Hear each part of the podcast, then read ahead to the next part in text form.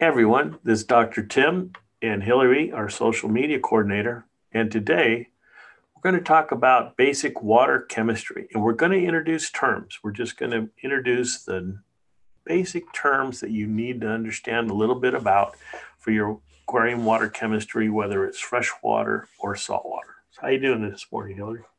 I'm doing good. I'm really excited to have this podcast because I think even for people that have been in the hobby for a while that, you know, have been aquarist for years, I think it's always good to go back to the basics and refresh your knowledge and remind yourself like what the basic terms are. Because I don't know about you, but I know as aquarists and like some of the people I work with, like we do things and we just do them because we've been doing them. We forget the reasons why we do them. And I think we'll probably go into that a little bit with pH and KH. So I'm excited. Yeah. And you really, you know, like any other hobby, you need to have an understanding of the basics. It makes it more enjoyable and you'll have less problems as you go forward, and you can converse with people and troubleshoot things if that's what you need. So, but it, you know, chemistry, as soon as you put that in a sentence, everybody's brain shuts off and they go, oh, but don't worry, folks. There's only a couple equations. They're real simple, and there is no test at the end. So just if you need to, you can always hit the rewind button and review what we're talking about until you fully understand it. And always contact us at info@drtimsaquatics.com. So let's get started.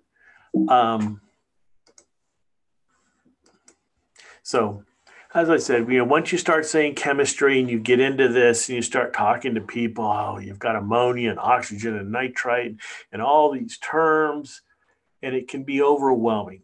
And the main thing is, don't let it be overwhelming. Just relax. You'll get through it. Your fish should be fine. And take it one term, one step at a time, like we're doing in this talk. Yep. So let's start with the basics. A lot of times, and we actually get people, you've seen the emails, and they say, I'm going to do what's best for my tank. I used pure water.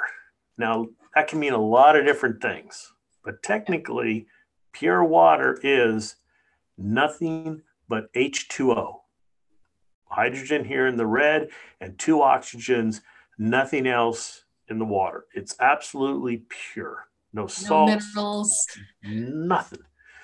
This is not very good water for fish. It's terrible water for most bacteria. Very few organisms, whether it's fish, bacteria, zooplankton, algae, can live in this water because it's actually pretty reactive. So do not take your tank and start with absolute pure water unless you're going to do a marine tank and add back some sea salts, or a brackish water tank and add some sea salts, or there's also cichlid salts and things like that. But that's not the point of this. We'll get to that in another talk. But basically going and getting deionized water and putting that in your tank is not a good thing to put fish in. Oh.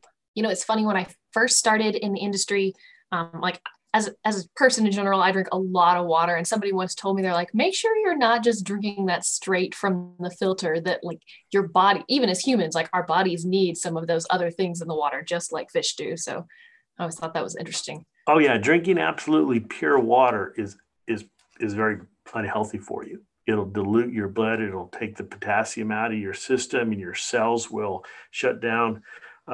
So no, you need to have, just like you said, humans need to have some minerals in their water.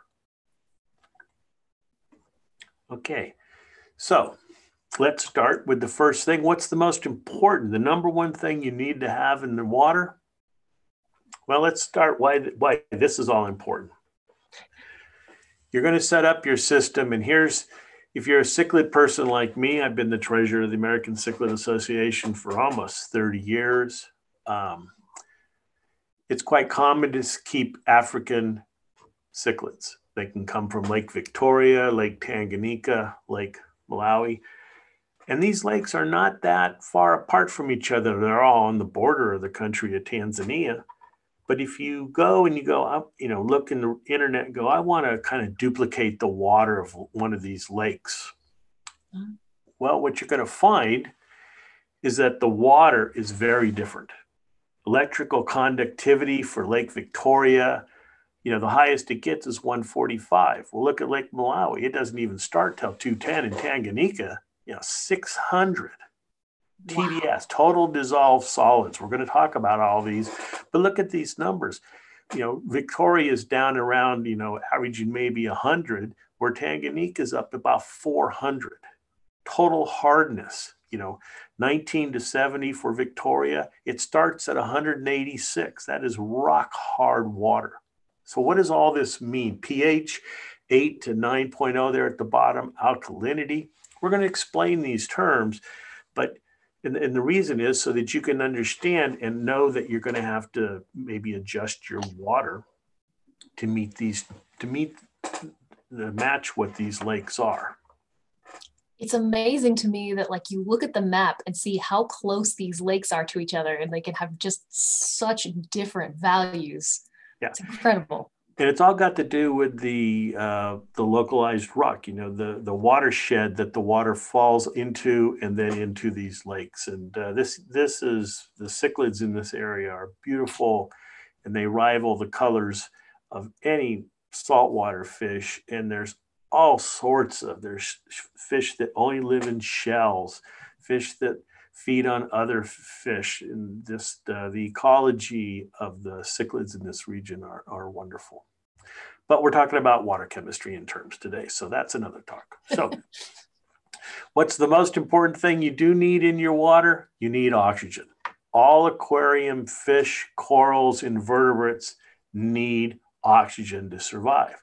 But not only the animals that we're looking at and want to keep, but so do the nitrifying bacteria and the sludge removing bacteria. They need oxygen. And one thing you need to realize is that a saltwater tank, just by virtue of having the salt in the water, contains about 30% less oxygen than a comparable freshwater tank. Oh, wow.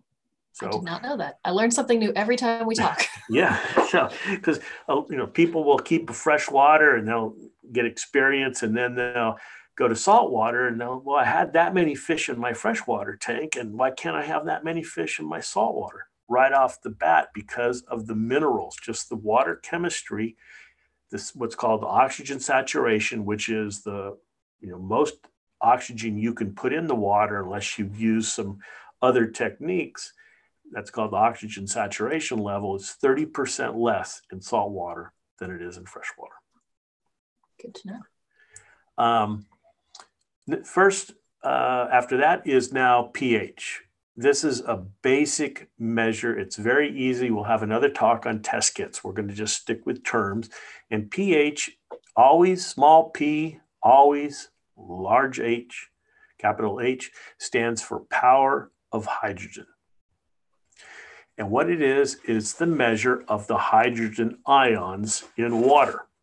Now, where pH gets confusing is it's a negative number, meaning the more hydrogen ions, the less negative. That's why a pH of 1 or a pH of 2 has a lot more hydrogen ions than a pH of 8 or 9. And top it off, it's also logarithmic. So that can be confusing. But the main thing for us to remember is that saltwater fish live in a pH. The pH of the world's ocean doesn't matter whether you're at the bottom of the Marianas Trench in freezing Arctic water. The pH is always around 8.2 to 8.4, whereas in freshwater tanks, it can vary. If you're in the Amazon, when it's rainy season, the pH can be one level, and then as the rainy season ends and things start to dry out, the pH will change. So freshwater fish are naturally adapted to a wider range of pH than saltwater fish. In most cases, though, you don't have to manipulate the water unless you're trying to spawn your fish. but the importance of pH will become important as we progress through this.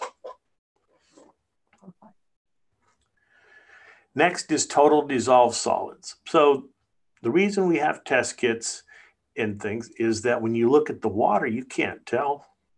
You know, it looks good, but what's in it? And total dissolved solids gives you a quick snapshot of the total ions. So this is not just the H2O, this is everything else that's in the water. Salts, even organic compounds, urea, ammonia, all these things are basically some type of a salt or compound that increase the total dissolved. And as it says, dissolved, meaning you can't really see it. It's dissolved in the water. And when you hear terms like RO, and that's over here to the left, reverse osmosis, or DI, deionization, that's where you've taken the water and passed it through something to take out all these salts and organic compounds to make, as we talked about a couple of slides ago, absolutely pure water. You've taken all this out. And I will say, if you have an RODI unit at home, or if you've seen them, a lot of times they have the little TDS meters on the top, and that's a good indicator. Like, you can always check and see what the TDS is reading to figure out if it's time to change your filters on there. Exactly. And so, and you could say you're doing deionization where it's an ion exchange. You're taking the ions that are in the water, which are calcium and magnesium and sodium and stuff, and you're binding them to a little particle, and in exchange, what's coming off are hydrogens and oxygens to make H2O. Well, those beads, if you live here in California like I do, or even you in Nevada, where you have a lot of dissolved solids, a high TDS in the water, you're going to go through those deionization units pretty fast because you've got a lot of materials, a lot of dissolved solids you have to take out. Or you have to recharge them, and they get expensive.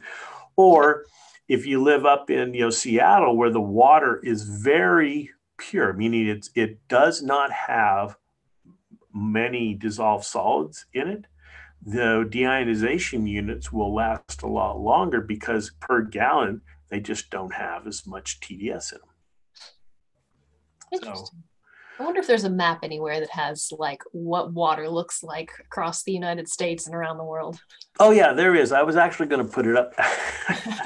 Should have put that up there, but there is. And I mean, you've got all sorts of local conditions, but in general, anybody that gets water from the Colorado River out here in the desert, we have very high TDS. But if you live up in the Sierra Nevada, like Mammoth Mountain area, because that's mostly snowfall and it hasn't percolated through the earth into lakes and into rivers, Mammoth Mountain water is quite pure because its rain is just H2O. There's no, it collects things that it falls through, but rain is generally really pure.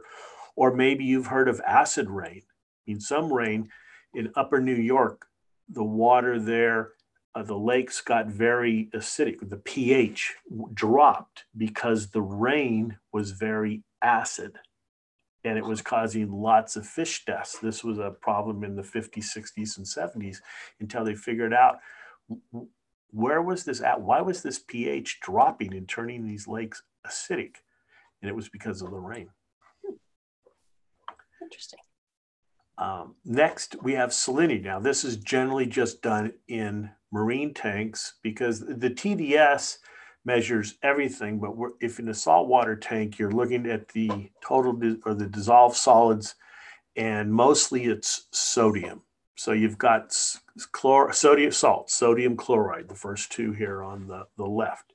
Then you've got some magnesium and sulfate and a lot of calcium, but salinity is generally used to measure the saltiness of your saltwater aquarium.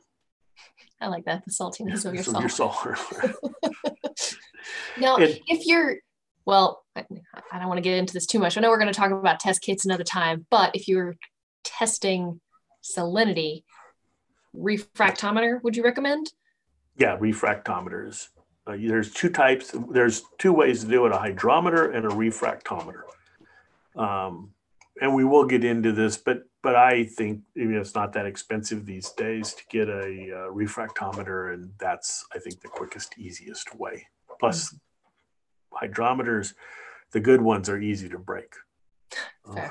Yeah. And if you have a salt water, you're just starting out in salt water, because I've run up against this more times than I like to think, water's going to evaporate out of your aquarium. Oh, yes.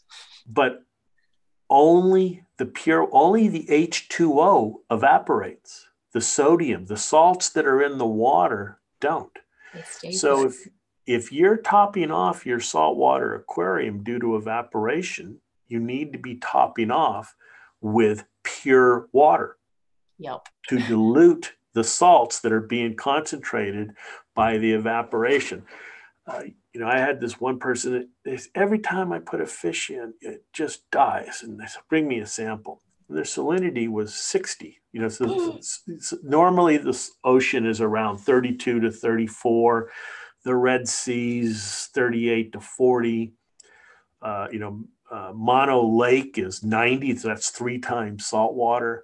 But I looked at this person and they didn't know it. And I said, are you just adding more salt water to top off, due to evaporation? Well, yeah, that's not what you do. It's like, no, but again, unless you have been shown or, instructed about this, you don't understand. So again, if you have a saltwater tank and you're not a water change, but it's evaporating, you need to top up with pure water, not with salt water. Yes, that's a good point. Conductivity is a measure of the ability to conduct a current, and pure water has a value of 0. These are called microsiemens per centimeter. There's an error in this slide. It's not KH. Conductivity is microsiemens per centimeter, and basically that's a measure of current. And it's a quick way, as we part 2 where we talk about testing, you'll see a conductivity meters, very easy, and it just gives you an idea of when salts and chemicals and minerals are added to water, they break down into ions, and these ions can be positive charged like sodium or calcium, or they can be negative charged like chloride. This doesn't tell you which ones they are, it just tells you how many are in there, because pure water doesn't have any ions, so it can't conduct electricity. The free ions are what conduct the electricity from ion to ion. So the higher the reading, or the higher the conductivity, the more free ions that are in the water. Makes sense. And salinity, conductivity can all be related through equations. Most people getting a refractometer is just the easiest way. But as you saw on that slide about the African lakes, a lot of measurements are done with conductivity because you don't need reagents. It's just a simple instrument, and it gives you an idea of basically how many ions are in the water. As I said, we don't know what those ions are, but we know they're in there. Now, hardness is getting a little bit more specific, and hardness can be confusing thanks to our German friends from years ago, because there's general hardness and there's temporary hardness. Oh. Yeah. Temporary hardness is another word for alkalinity, and you'll learn in a minute why it's called temporary. But hardness now measures basically the calcium and the magnesium in water. Notice what's not in here, sodium. When your hardness test kit does not measure sodium, technically it's called the divalent ions, which di means 2. So sodium is Na+, magnesium and calcium are 2+. And that's what hardness measures. And it can vary. The usually the calcium level is higher than the sodium level in most bodies of water, except Lake Tanganyika.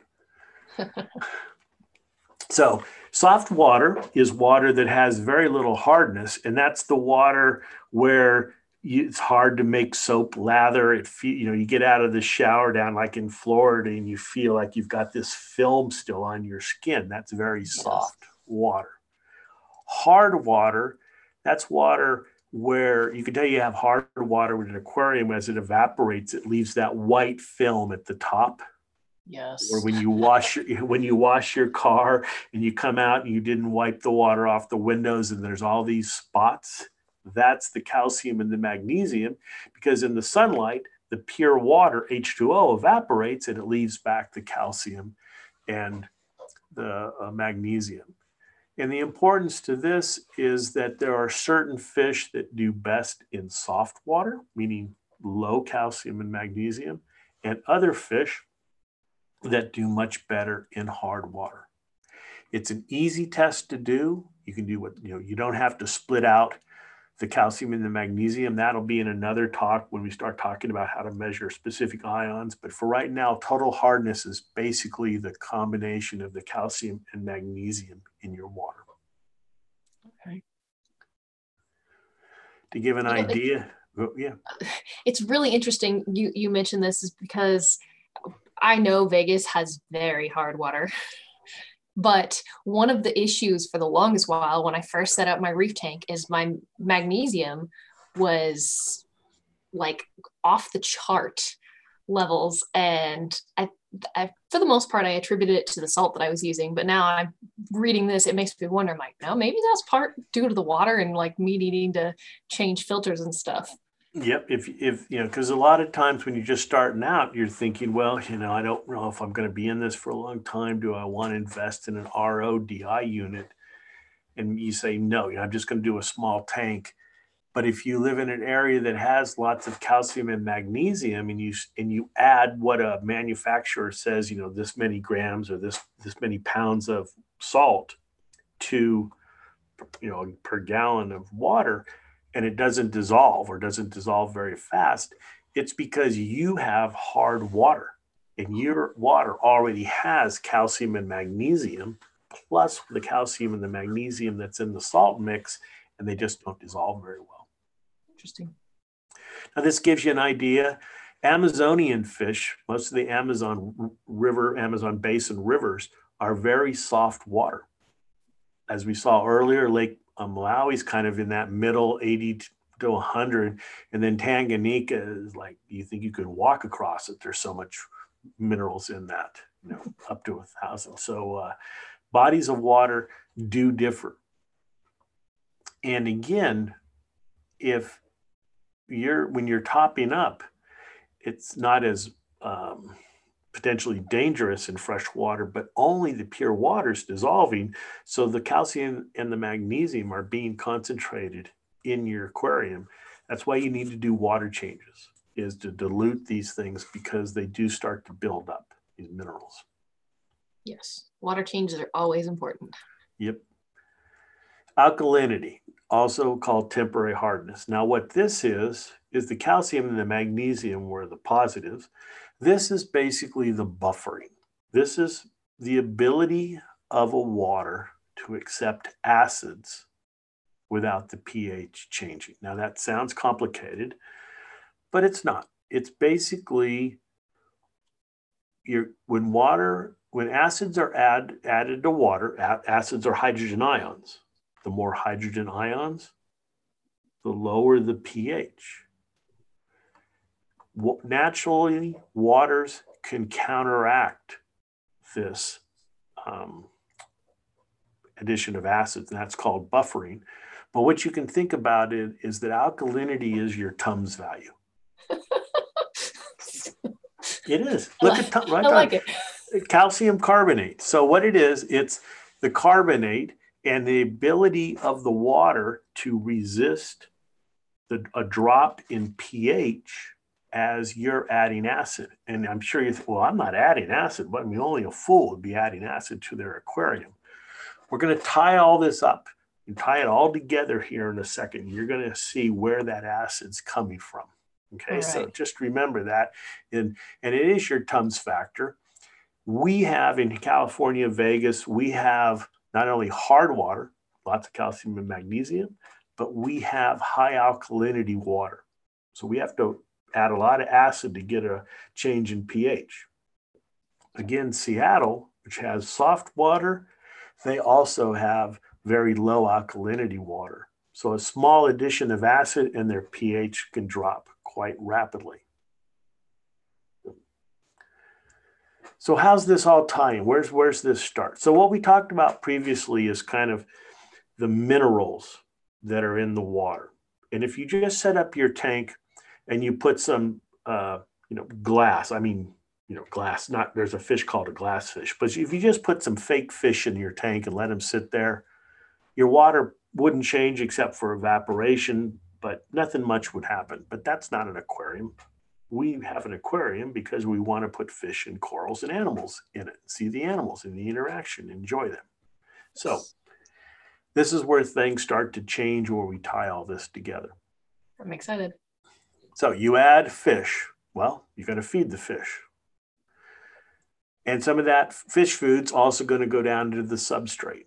So what happens to this? Well, when you feed the fish eat and they produce ammonia. Humans produce urea, sharks and rays produce urea, but most of the fish that we keep, the bony fish, are ammonia producers. And that's because it just passive diffuses right out of the gills. It's not in their, quote, urine. It's an ammonia is a gas that diffuses right out of their gills, costs them no energy. Well, the ammonia is toxic. And as you've probably heard, you've got to go through the nitrogen cycle, which we're not going to talk about. We're just looking at the chemistry. And the bacteria convert that ammonia to nitrite. And then another group convert the nitrite to nitrate. Now, that's the ammonia produced by the fish. Well, as that nitrite and nitrate are being produced, it's going to affect the pH, the oxygen, and the alkalinity. So now everything's getting a little bit more, not complicated, but interrelated. And that's why we're introducing these terms, and that's why you need test kits to see what's going on in your tank. Obviously, the more fish, the more food, the more ammonia that's produced, so the more nitrite and the more nitrate. But then you've also got waste. They do produce organic waste. There's also food that, they don't find organic material in the substrate, and that has to be broken down. And bacteria mineralize that into ammonia. So there's another source of ammonia. And what happens that, as I said, the ammonia is excreted as NH3 from the gills through a process called passive diffusion. There's no energy. So it goes from the high concentration of the fish to the low concentration of the water. Makes sense. Now, ammonia, a lot of manufacturers, everybody wants to get you worried about this. This is the cycling. You don't have the right bacteria. You don't have any of the bacteria in your newly set up tank. I think this is probably, of all the questions that I helped answer online, it's always, for the most part, about the ammonia, the nitrate, and nitrite. Right. And this is all different forms of the chemical nitrogen, and it is basic to the system. It sounds complicated, but it's not. We're here to simplify that and just explain what's going on in your system.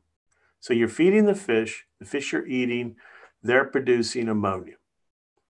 Ammonia exists in two forms. NH3, which is unionized. You see there's no plus, there's no negative, just NH3. This is the toxic form because, as I mentioned, by passive diffusion, it diffuses from the high concentration of inside the fish to the low concentration of the water. Well, that can be reversed. If the ammonia concentration in the water is higher than the ammonia concentration in the fish, well, guess what? It diffuses into the fish. And that's what causes ammonia toxicity. The fish can't get rid of it. Yes, there's exceptions to all this, but we're not going to run down that path. We're just talking in generalities. And this is also the form nitrifying bacteria use. And this will be important in the next slide. The other form of ammonia or total ammonia is ammonium, NH4+. It's ionized. It has a little plus there. It's a cation because it's positive. This can't get through the cell tissue. So this is not the form bacteria can use.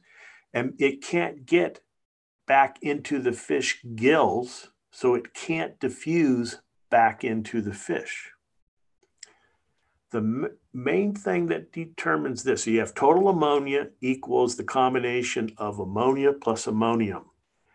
And the main thing that determines this is the pH. The lower the pH, the more of the total ammonia is in the ammonium or the non-toxic form. The higher the pH, it shifts, the total ammonia shifts to ammonium, which is the toxic, the unionized form that can get into the fish gills. And then, as I mentioned, the ammonium, the bacteria can't use. So if the pH in your tank drops too low, the bacteria don't have the food they need. They can't use the NH4. And all these shifts occur, you know, even at most of the pH that we keep fish at, 7 to 8, it's only a few percent to maybe 5 or 6% of the total ammonia is in the toxic form. But you get up to maybe 9, pH at 9, you're going to do Tanganyikan fish or something. Well, then nearly 20% of the total ammonia is in the ammonium form. Now, I've got a question. We can save this for another one if this is steering into a different category. When it comes to getting fish, right? So your fish are hanging out in a contained environment in a bag. They've been in there for a while. They're producing ammonia. Yep. When you open them up, is there a certain way that you should acclimate them to help reduce the toxicity? Yes. And now this is a very controversial subject. We can always save it for another talk because I know there can be a lot going into it. No, that's okay. But because I am in the camp that, so what's going to happen here? The fish have been in this bag. They're producing carbon dioxide and ammonia. So the pH, the carbon dioxide lowers the pH. The pH is low. And that means that 100% of the total ammonia in that bag is in the ammonium form. It's not toxic. Over a long, weeks, yes, but we're talking hours and days. You acclimate the fish. One group says you slowly add water to the bag. So what's going to happen? Your pH is going to rise. As the pH rises, more and more of that non-toxic ammonium is converted to ammonia, which is toxic. And the values in the bag can be quite high, and your fish can start to suffer and get ammonia poisoning just by doing that. I've acclimated, moved, handled a lot of fish. And as long as the temperatures are close, I say get the fish out of the water. I dump the fish into fresh, clean water with no ammonia. The bag water is terrible. This is another reason you bring fish home from the store. One of many reasons you should never dump that water from the store into your aquarium. Take the fish out, dump it through a net. Depending on the fish, you need to just get the fish into your aquarium water. You do not want to use the store water in your aquarium. Don't put that store water in there. Please don't ever do that. Yeah. Float the bag to make sure the temperature is fine. In most cases, the pH change is not going to be great enough to harm the fish, and just getting it out, to get back to your question, getting it out of that high ammonia, high CO2 environment is a lot healthier than maybe a little shock because the pH is different. Good to know. So, what's happening here? Nitrification in these pictures. So you've got the ammonia bacteria in green here under the microscope and the nitrite bacteria in red. And so you've got NH3 ammonia plus oxygen, and it produces nitrite, NO2 minus. That's the first step. Then that nitrite is very toxic in fresh water because it binds to the blood in the fish, and it inhibits the oxygen from binding to the blood. So basically your aquarium water can be full of oxygen and your fish are suffocating to death. It's called brown gill disease because normally a fish gill is red. That is a sign it's got a lot of oxygen present in the gill.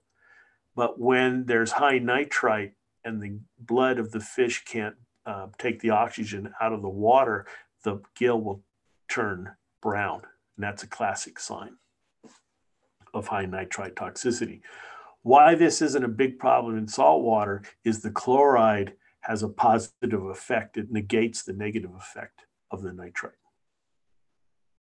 The second step in the process is the nitrite is converted by a group of bacteria into nitrate and NO3. Okay.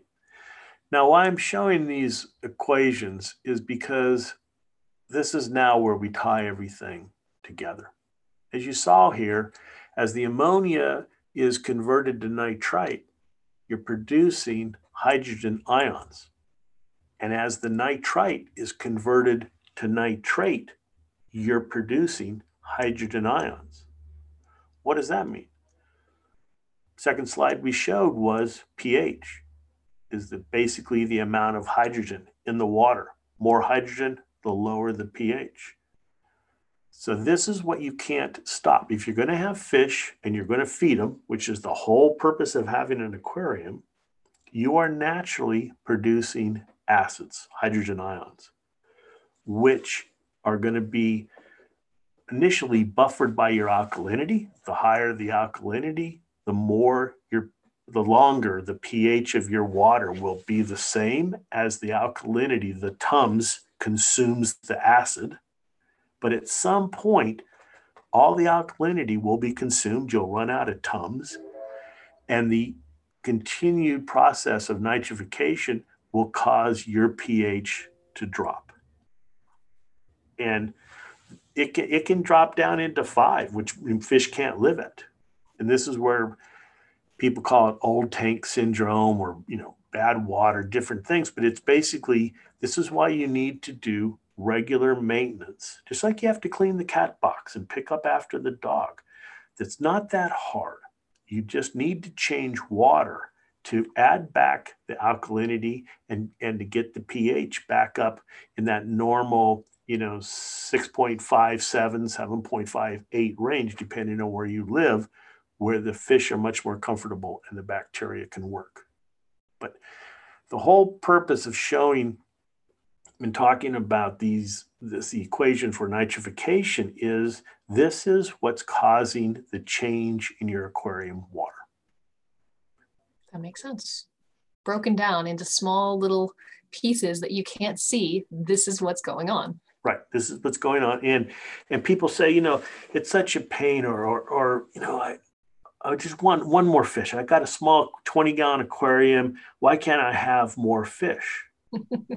Well, here's the reason. More fish equals more food equals more ammonia, which means this whole process of alkalinity being consumed and the pH dropping is going to happen faster. And so you have to do more maintenance. When I worked in a fish farm out in the desert in California, we had 1.3 pounds of fish per gallon of water. Yep. In a 20,000 gallon concrete tank, we would basically have 25 to 26,000 pounds of fish. How did we do that? Well, it was flow through. We didn't recirculate the water. The water came in once and it left. That's how we did it. So, you know, if you're going to, if you have the money and you know, you shouldn't waste water, but basically if you have an open system where you're only using the water once, then you can have more fish if you take care of the oxygen and everything else. But that's not your home aquarium. So home aquariums have a limit. You know, people say your fish grow to the size of your tank. Now that's an old wives' tale. Basically, they grow to your water quality. If your water quality is poor, your fish aren't going to grow very well. Just like if you as a human have a poor diet or live in an unhealthy situation, you're not going to grow well. Your development's going to be stunted and things like that. And it's the same with fish.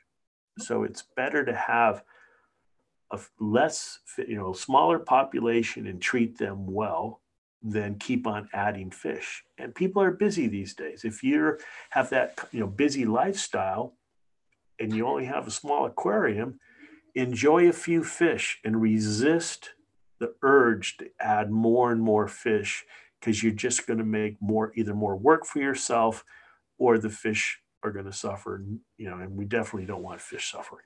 No, plan out the tank, plan out, like, pick your top 5 or top 3 fish that you want, do your research, get those, and then call it. Yeah. Don't be like Dr. Tim when he was 6 years old and get a bunch of mollies and platies and then go, that fire mouse cichlid looks good. I'm going to put him in the tank. Yeah. Then you don't have very many mollies and platies left because he eats them. Learn that lesson the hard way. So yeah, plan what fish can go together. You know, there's lots of resources now of what fish can live together. And then, you know, it's not a numbers game in terms of having more and more fish. It's about enjoyment, and nobody likes to change water and clean this gravel and things like that, but it has to be done.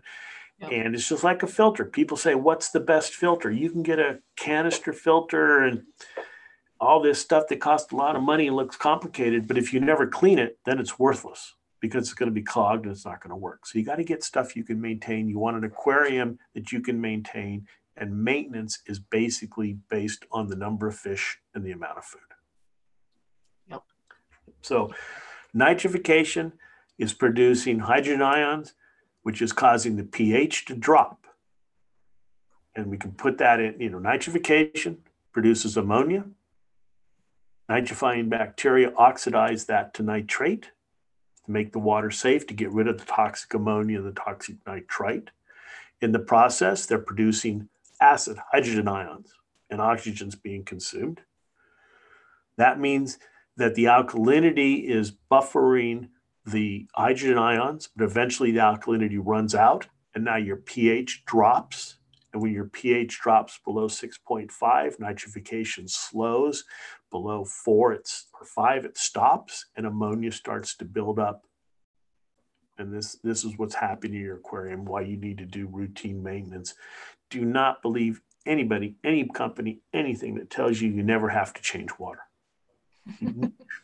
It's bunk. And anything that starts with magic, avoid. Unless you're in Vegas at one of the shows. But for an aquarium, there is no magic. It's all chemistry and biology. Yes.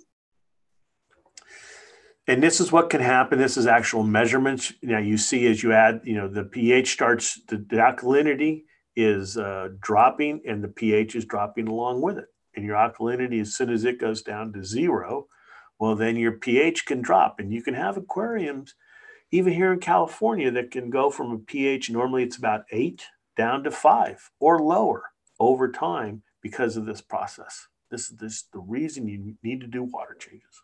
It's crazy. It's not hard. It's not expensive either. Nope. Then you have phosphate. That's the last one we're going to talk about. Phosphate is a building block of all cells, and it comes from your food. And people say, well, just make a food that's phosphate free. That's like a gasoline with no octane. We call that water. Hydrogen vehicles are coming, but we don't have them yet. Okay. You need phosphate. It's what all cells need. It comes from the food. Another primary source is if you're using frozen food, phosphate's a preservative. That's why you should always rinse your frozen food before you put it in your tank, because it does have a high level of phosphate. The problem with excess phosphate is that it can stimulate algae growth. But we don't want algae. And we're trying to have a nice aquarium. We don't want it covered in algae. So you want to... It sounds like it's a nice little balancing act. Like you need some for life, but too much can cause lots of life that you don't want. Exactly. And especially if you put a nice bright light, you know, LED or whatever, right over your tank, light and phosphate equals algae. Yes. And I'm going to plug one of our previous podcasts. We do have a podcast about organics. So if you want to learn more about this, go check out our other podcasts. And there's a whole, like an hour-long talk about it. It's another fascinating talk. Thank you. But this is, as you can see, you know, aquariums are great to introduce your kids to basic water chemistry, but also basic ecology. You know, you're adding food and you have these animals and they're in this closed system. Why do you have to maintain it? What's happening here? How things are all interconnected, just like the world's all interconnected. The world's just basically a giant aquarium. I like that. So water chemistry basics, we've covered the terms. Yes. Next talk, we're going to go through the test kits. Okay, how do you measure these things? Then we'll get into another talk where we're going to talk specifically about reef chemistry. If you're keeping a saltwater tank, a reef tank, there's some things that we didn't cover specifically that are more important to that type of tank. And then we're going to put chemistry and biology together, because that's what's really fascinating is how all this life, and that's what it is, it's and how it works and comes together so you can understand things. Yeah.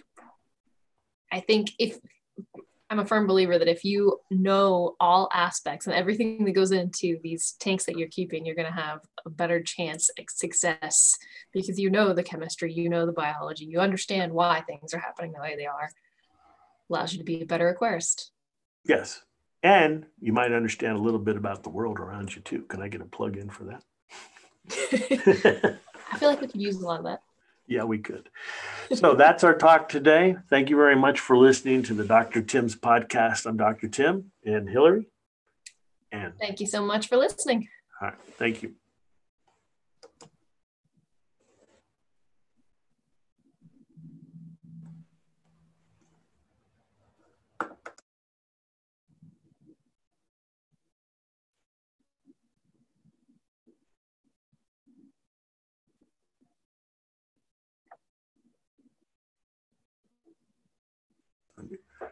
Okay, I think we got it. Okay. It still says that it's recording at the top of my screen. Yeah, I'm working.